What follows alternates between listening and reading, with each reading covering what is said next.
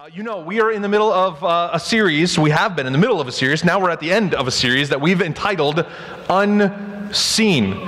And uh, uh it revolves around the reality that we live in a physical world, right? The stuff that we can touch, taste, see, smell, the, the things that are here, present in our reality. And we also live, maybe more importantly, in a spiritual world.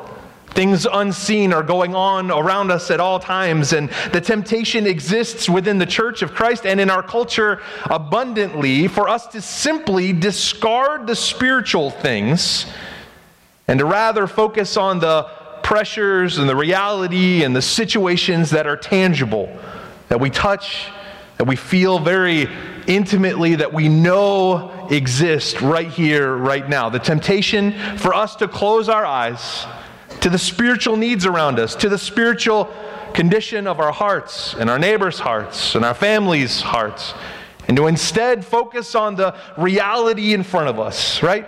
The, the, the real stuff, the dollars and cents, the physical reality. The serious question that we've been asking is what do you see? What do your eyes see? And the prayer, again, that we've been praying together is Lord, would you open our eyes to the things unseen? And, and the, the, the, bulk of our passage of Scripture, the, the storyline that uh, invokes this idea of the things unseen comes from, again, 2 Kings chapter 6, Elisha and his servant. And I won't read the entire passage again this morning, but you realize what's going on in this situation. The servant of, of, God's prophet awakes in the morning and he steps out to have his first cup of coffee on the balcony and he looks over and he sees an army amassed against Elisha and the people of God. A physical army is present from the, uh, the, the incoming army, and they are there not to uh, make a, a treaty together. They're there to destroy Elisha and God's people. And this servant of Elisha is a little bit nervous, to say the least. Especially maybe as he sees Elisha uh, pouring his first cup of coffee. I don't know if we can read between the lines that much. But Elisha is standing there, and maybe he's, uh, as we interpret scripture, he's calm as a cucumber, right? But his servant not so much in 2 Kings chapter 6. Look at these verses real quickly. 2 Kings chapter 6, again, verse 15 says, When the servant of the man of God, that's Elisha's servant, got up early the next morning and went outside, there were troops, horses, and chariots everywhere. They were overwhelmed at the other army. And Elisha's servant says, Oh, sir, what will we do now? And really quickly, uh, a Hebrew, the original language study, uh, what that really means, what this young man is crying out to Elisha is, Ah! You awake? The young man cries out to Elisha, and Elisha, this man of God, prophet of the Lord, one who sees the unseen, says, Don't be afraid. Don't be afraid, for there are more on our side than on theirs. And then Elisha prays this, O Lord, open his eyes, let him see. And the Lord opened the eyes of the young man, and when he looked up, he saw that the hillside around Elisha was filled with horses and chariots of fire. I want you to remember. This is not a projection. This wasn't a, a, a projector that was set up and, and shooting an image for this man to calm down. This wasn't another physical representation this, this wasn't uh, real people. This is God's army, God's surrounding ability. And again, I want to encourage you again this morning as we round out this series Hyde Wesleyan Church. There are more on our side. Greater is He that is in us. He is the strength you can rely on today. He is able. There are more on our side than on theirs. And again, let me remind you the battle is real. There is a battle for the souls of men and women. We've talked about this in depth. The enemy is not seeking to be your buddy. The enemy's job, Satan's job, his whole time spent is to destroy the lives of those who would possibly turn to the grace offered through Jesus Christ alone. The enemy is seeking, literally, to destroy us. That's his only purpose. His only desire is to keep us from inheriting what is ours. And, and, the Apostle Paul in the New Testament understood this battle, right? We've been talking, for the last three weeks specifically, we've been talking about the Apostle Paul's passage that he writes to the church at Ephesus in Ephesians chapter 6. And we've come to know this passage as the full armor of God passage. And we talk about it and we, we, we think about these illustrations that Paul is encouraging these early Christians to put on some armor because there's a battle being waged for their hearts and souls. So, Paul, as we see throughout much of the New Testament, is encouraging Christians to do battle.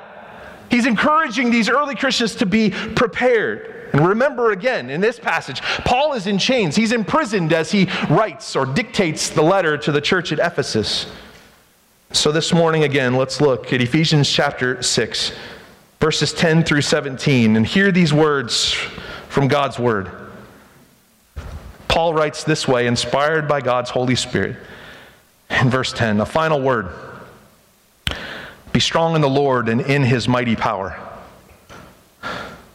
Put on all of God's armor so that you will be able to stand firm against the strategies of the devil.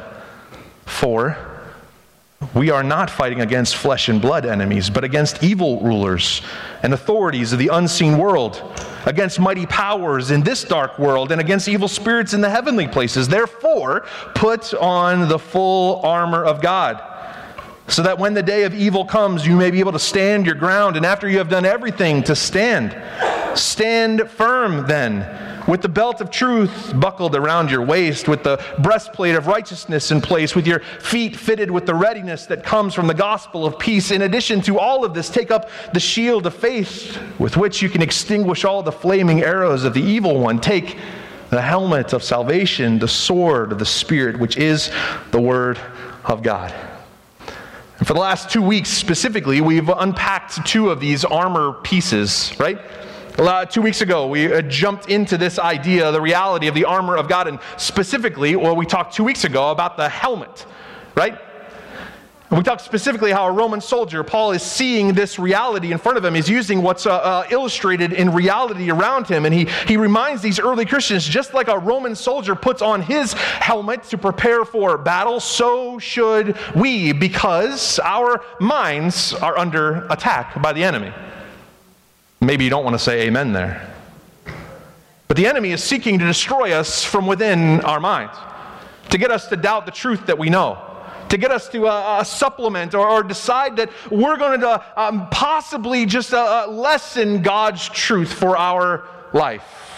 The enemy would seek, if we are not diligent, vigilant, to put on our helmets, the enemy will seek to distort our thinking in our minds. Because the enemy wants you and me to quit on God's truth and supplement whatever's common around us. Likewise, last week we talked specifically about putting our pads on, remember? the breastplate of righteousness, that our hearts are under attack, that the enemy knows a way into a human being is through their heart. The Bible's clear about the deceitfulness of the human heart, how in ourselves we are rotten to the core, right? Our nature is a corrupted heart. Thank God for grace that cleanses and makes us pure. So the scripture in Ephesians reminds us to put on our pads, to put on our football pads, to protect our vitals, our, our hearts. The world would say, seek your own heart, find your, your own version of righteousness, know what's right for you. Do you hear the language? Have you heard it this week? The enemy would get us to rebel against God's righteousness, but the armor of God's breastplate of righteousness teaches us to revel in God's righteousness. This morning, we're going to wrap up this series. And if you're like me, you, you, you've, you've read this passage of Scripture and you're wondering maybe if we're wrapping up the series, which, which part of the armor, which part of the, the Roman soldier's kit is Pastor Steven going to talk to us about? And there's a couple great options, right? How about the, the, the belt of truth? Everybody knows the importance of a belt, except perhaps plumbers.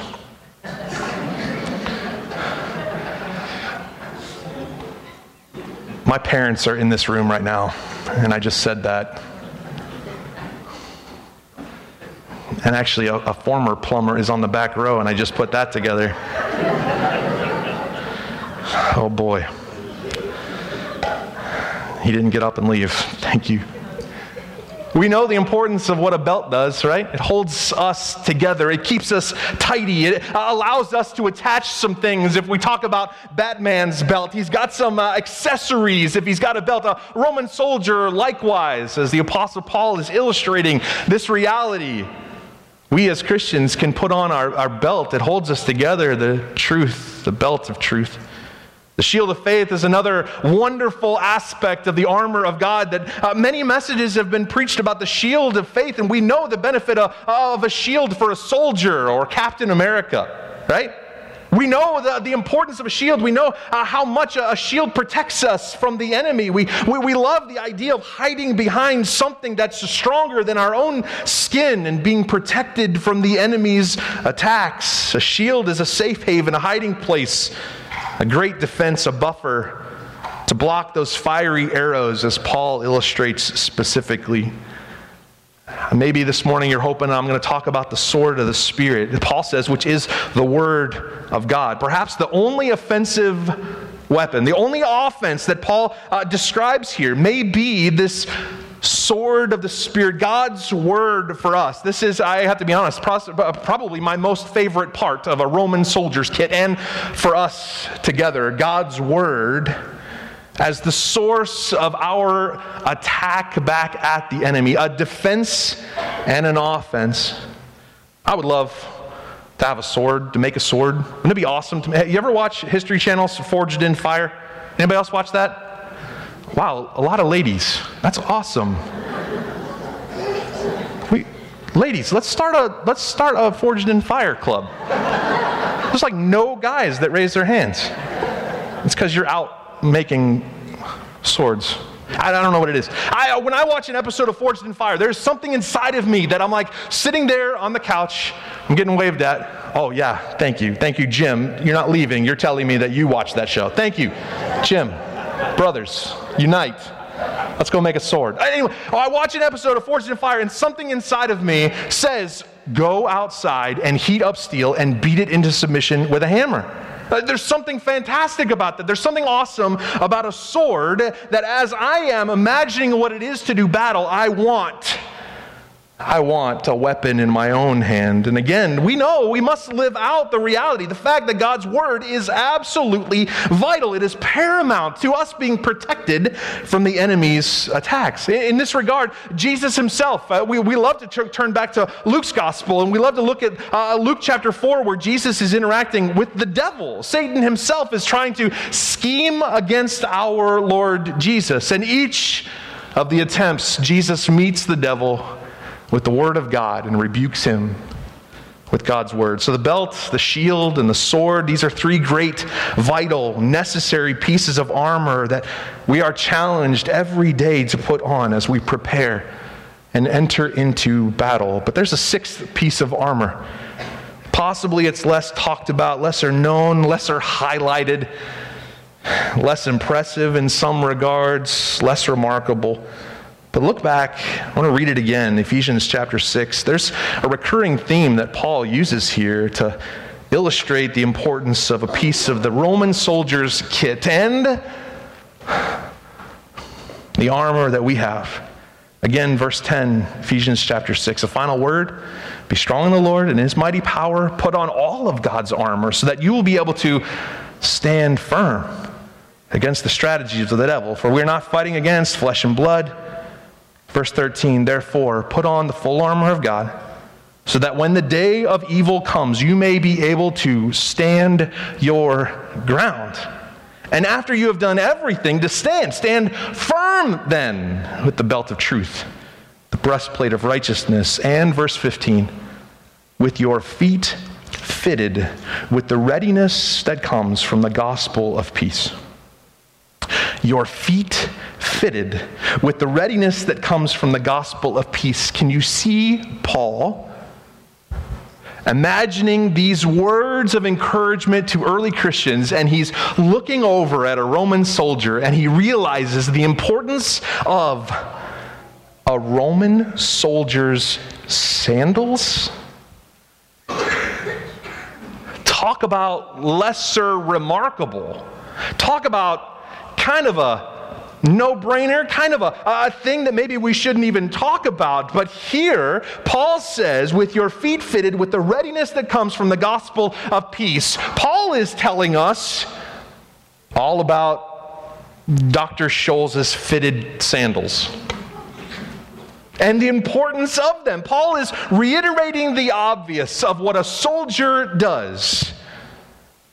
His feet, her feet, will take them where they need to go, where they will go. Our will, our action, our motivation, our drive, our resolve, it is under attack. The enemy knows that the way for him to slow or demise any soldier of the Lord is to take out our feet. Do you know how important your feet are? I, am I'm, I'm Steven. Hi. I'm Steven. I'm Pastor Steven, but I'm also Steven, protector of the location at 1511 Village Road. That's our house. I'm the protector of my family. I don't know how you protect your family, but at 3 o'clock in the morning, I'm not very good at protecting my family. If there's a sound that creeps in, and if Jess won't wake up and go check on it, I have to. So I'm Steven, and at three o'clock in the morning, I'm still the protector of my family and our property. And I, I, I do some things. I'm not very well dressed at three o'clock in the morning to protect my home. Don't imagine that too long, okay? I'm not very ready. I've got sleep in my eyes. I would rather be snoring than protecting my home at 3 o'clock in the morning. Anybody else? Only Ed Gray is like, 3 o'clock in the morning? I've been up for three hours, Steven. 3 o'clock in the morning, I'm not very prepared. And do you want to know what happens at 3 o'clock in the morning in our house when something, uh, something goes bump in the night? And again, Jess doesn't get up, so I have to. Uh, th- there's one thing in our household, we have kids, there's one thing in our life that can stop me dead in my tracks and cause me to not be an excellent protector for my family at 3 o'clock in the morning in the complete darkness of a house that I don't yet fully understand. It's not a faulty alarm system. It's not a dead flashlight next to my nightstand. It's not a faulty alarm. It's not a, a door that was supposed to be closed that was left open. It's something far more menacing. It has four letters L E G O.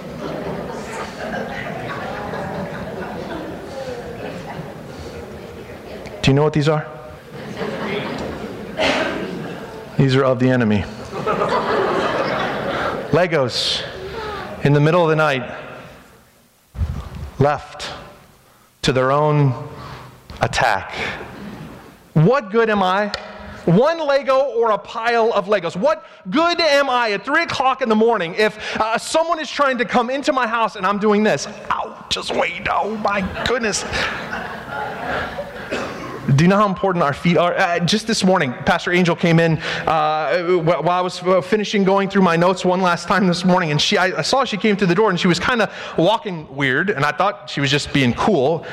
Uh, it turns out uh, I, she's starting to tell me the story, and I was like, this is amazing. This is going to fit the illustration perfectly. She must have stepped on Legos in the middle of the night. Way to go, Jack. I, I didn't even tell him to do it. It wasn't Legos in the scribe household in the middle of the, the morning this morning. It was actually Jack's cell phone charger. So pray for Angel. She's got two puncture wounds in the bottom of her foot. I'm going to give her a tetanus shot after church.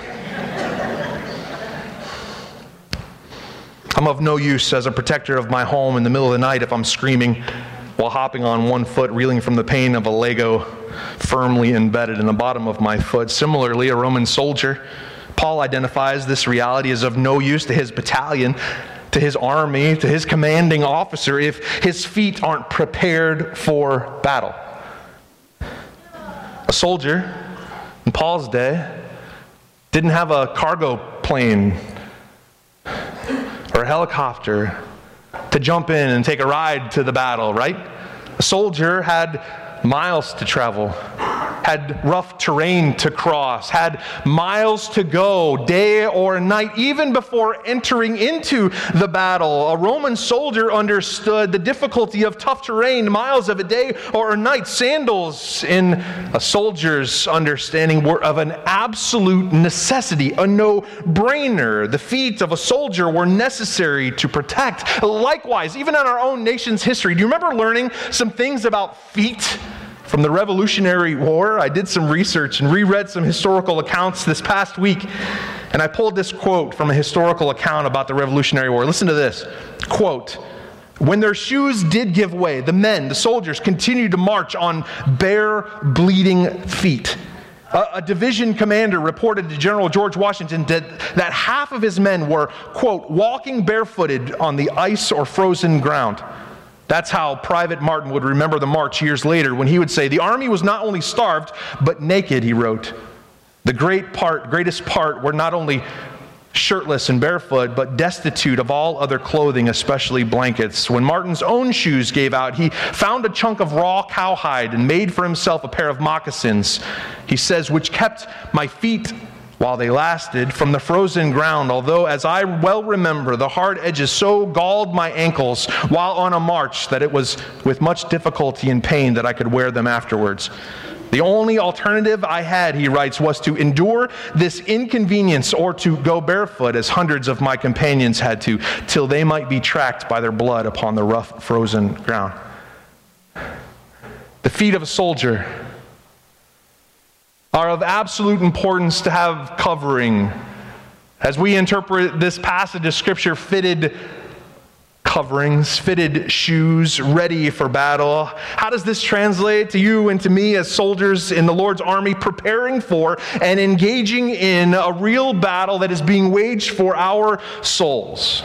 Let me put it this way the enemy, the enemy's attack would be for you and to me to have bare feet.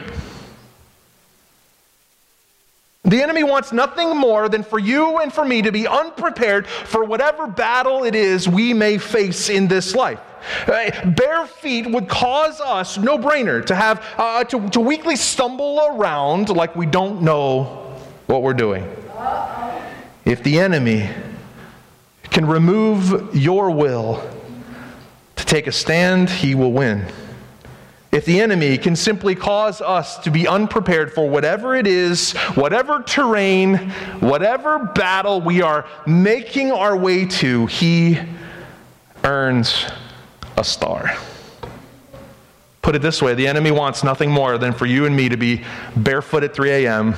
with a minefield of Lego in front of us the enemy wants you and me to be barefoot in January with three feet of snow and ice on the ground. The enemy wants you and me to be barefoot and unable to stand when crushing news comes back from the doctor about our test results.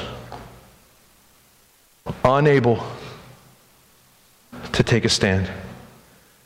The enemy wants you and me to be barefoot, ready to throw up your hands of surrender when hidden truth is revealed in your marriage and things aren't as they should be.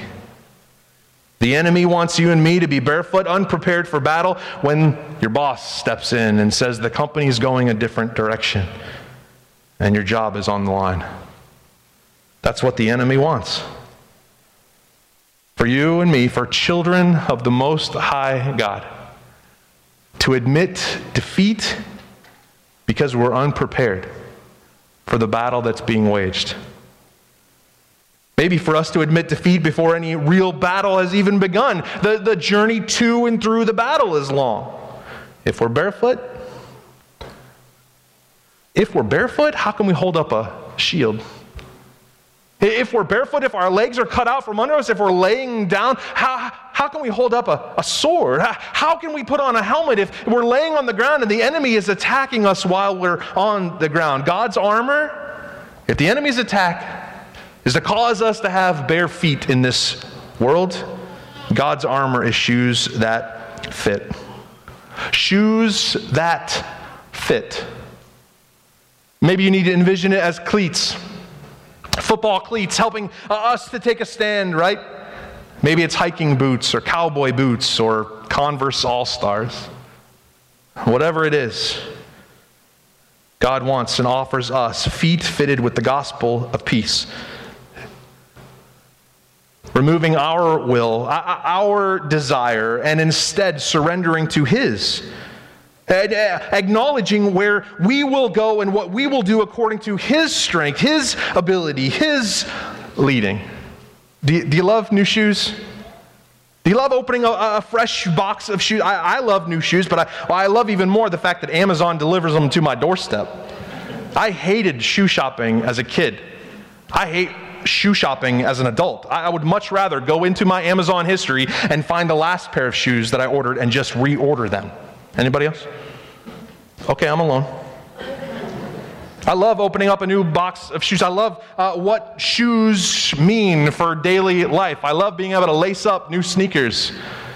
I love that feeling of fresh insoles that haven't had too many years of stink.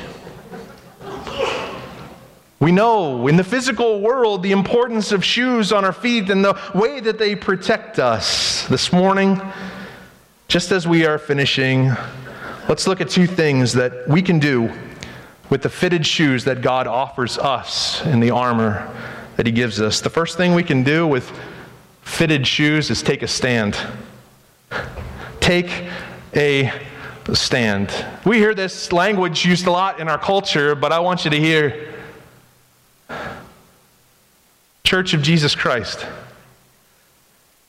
Every day, all day, the enemy will seek to find a way to get you to keep quiet when you're supposed to speak up, to get you to turn your head and your gaze when you know injustice is real and prevalent.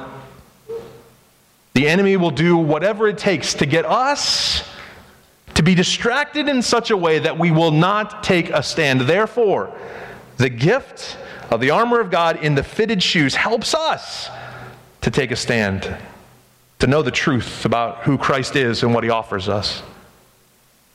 To present that truth to a world that is literally, we talk about this all the time, literally dying without hope for their tomorrow. Again, the Apostle Paul writes in Colossians chapter 1, perhaps some of the strongest statements in all of Scripture about the nature of Christ, the truth of why it is we're even here this morning. Maybe you don't know why you're here this morning. I want you to hear why we are gathered in this place. Hear this Colossians chapter 1. This is all about Jesus and why it is we surrender every day to his will and his way. Listen to this Christ. Verse 15, Colossians chapter 1. Christ is the visible image of the invisible God. He existed before anything was created and is supreme over all creation. For through him, God created everything in the heavenly realms and on the earth he made the things we can see and the things we can't see, such as thrones, kingdoms, rulers, and authorities in the unseen world. Everything was created through him and for him. He existed before anything else, and he holds all creation together. Christ is also the head of the church, which is his body. He is the beginning, supreme over all who will rise from the dead so he is first in everything. Hear that again. He is first in everything. He is number one. He is central. He is the reason we do anything. For God, in all his fullness, was pleased to live in Christ.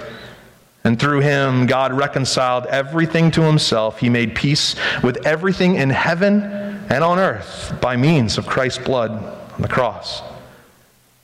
Good news, verse 21 this includes you who were once far away from God. You were his enemies, separated by your DNA, by your bent towards evil, separated from him by your evil thoughts and actions. Yet now, he has reconciled you to himself through the death of Christ in his physical body. And as a result, he has brought you into his own presence, and you are holy and blameless as you stand before him without a single fault. Verse 23 reminds us of the ways in which we take off our shoes.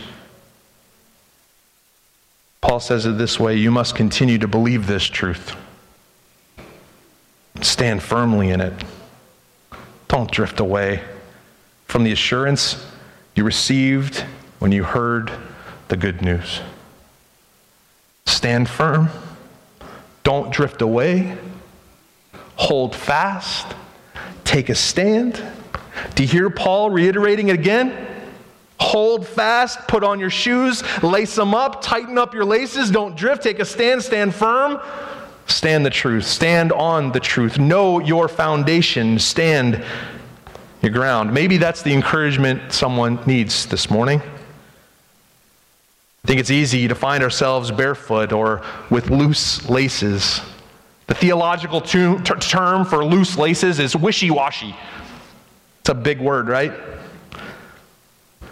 God's word reminds us not to neglect the truth, but rather to take a stand, to know what we know, to stand firm upon God's word as our foundation, to not allow the enemy to find us sitting on a bench, airing out our feet. Secondly, quickly, not only do our fitted shoes enable us to take a stand, but they can also enable us to take more ground.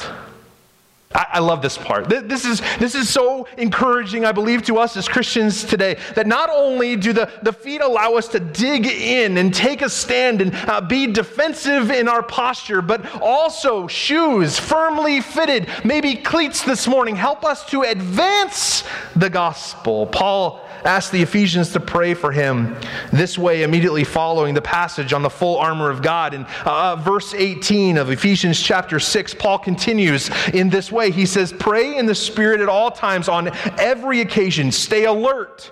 Be persistent in your prayers for all believers everywhere, and also pray for me, he says.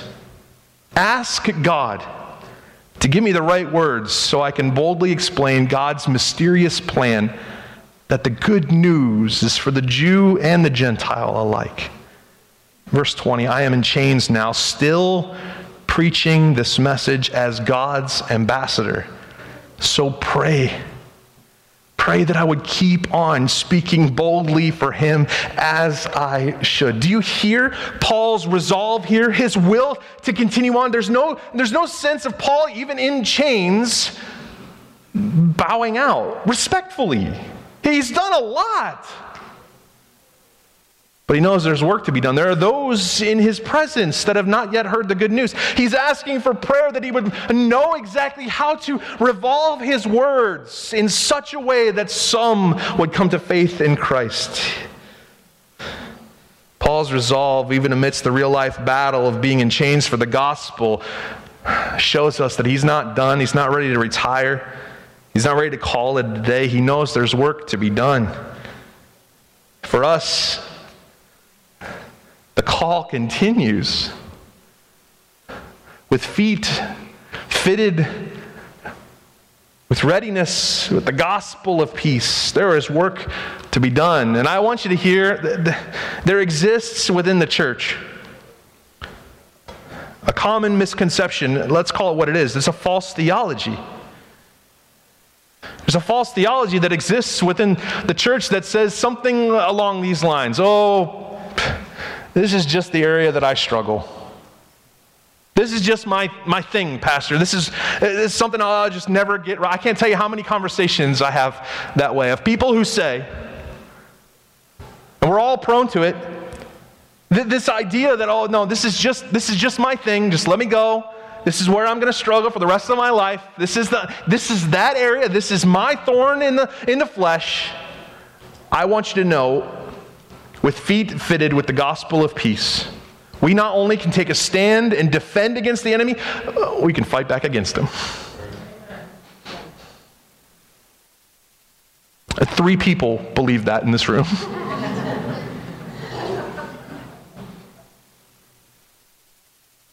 It's so common, guys. We use language that says, oh, this is just who I am. You don't know. You don't know, Stephen, how, how tough it is in my job or my family. You're right. But can I remind you of who gives you the armor?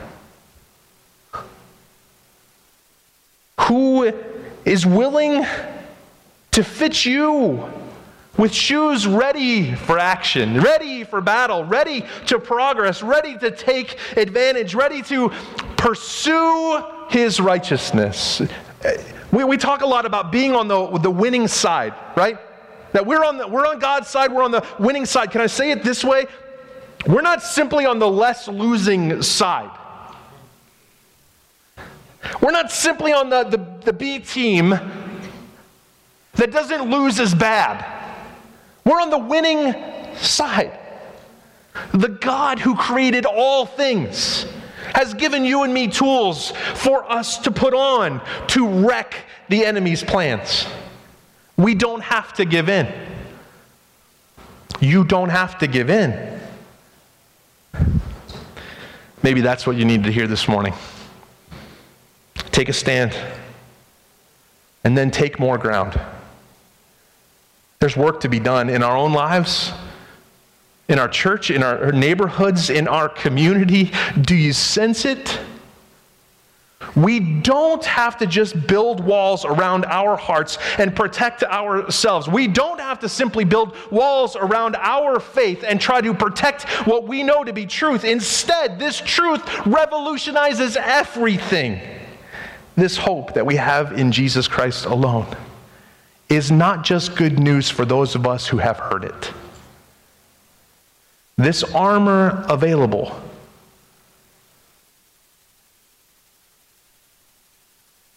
is for your family member who doesn't yet know about it, for your neighbor who you think doesn't even care about it.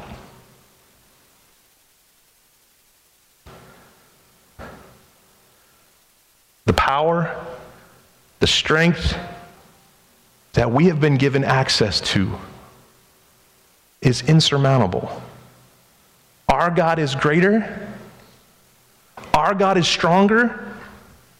God, you are higher than any other. It's not just words we put on a screen and sing to music.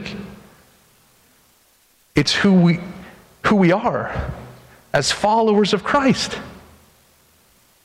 It's what we know to be true. Will you stand with me as we close?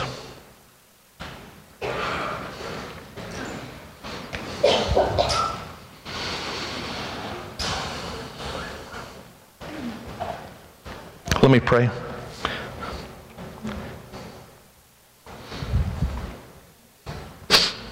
Lord, again, I pray that we, your people, would be given eyes to see the unseen.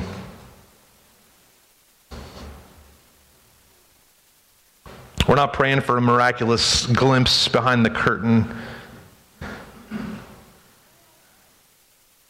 But rather, Lord, we're praying for the ability to see the reality around us, the battle for our souls, the, the ways in which the enemy is scheming every day, all day with his demons of darkness to destroy us. We're praying for eyes to see this reality for our own hearts and our own souls, and the same for our neighbor and our family members, our loved ones, those who are far from you. And we rebuke the enemy's attack. In Jesus' name.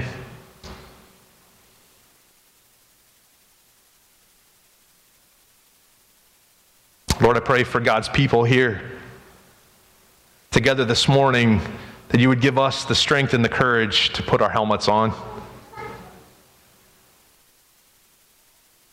Thank you for the gift of the helmet. Reminder that our, our minds are under attack. The enemy would seek to get us to doubt. Lord, I pray that we would stand firm and know the truth. Help us to guard our minds, help us to guard our hearts. In a world that says, look within and trust yourself, Lord, help us to understand the truth that we can't. And instead, to bask in, to bathe in your rightness, your righteousness. Would we hunger and thirst after it, we pray. And Lord, today, help us to lace up to put on the shoes you provide.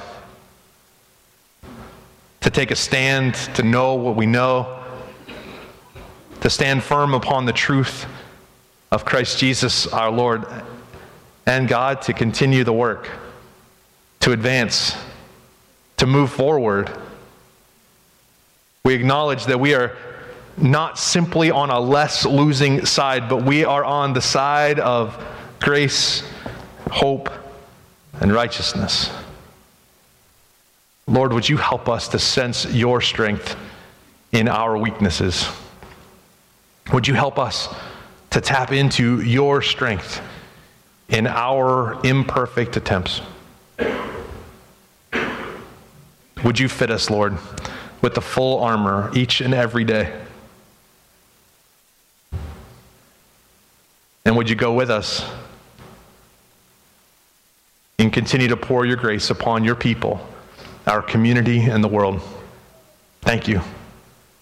Thank you for the protection you offer. Thank you for the tools, the ways in which, Lord, you are enabling us to take a stand. We pray your blessing today and every day. And God's people said together, Amen. God bless you.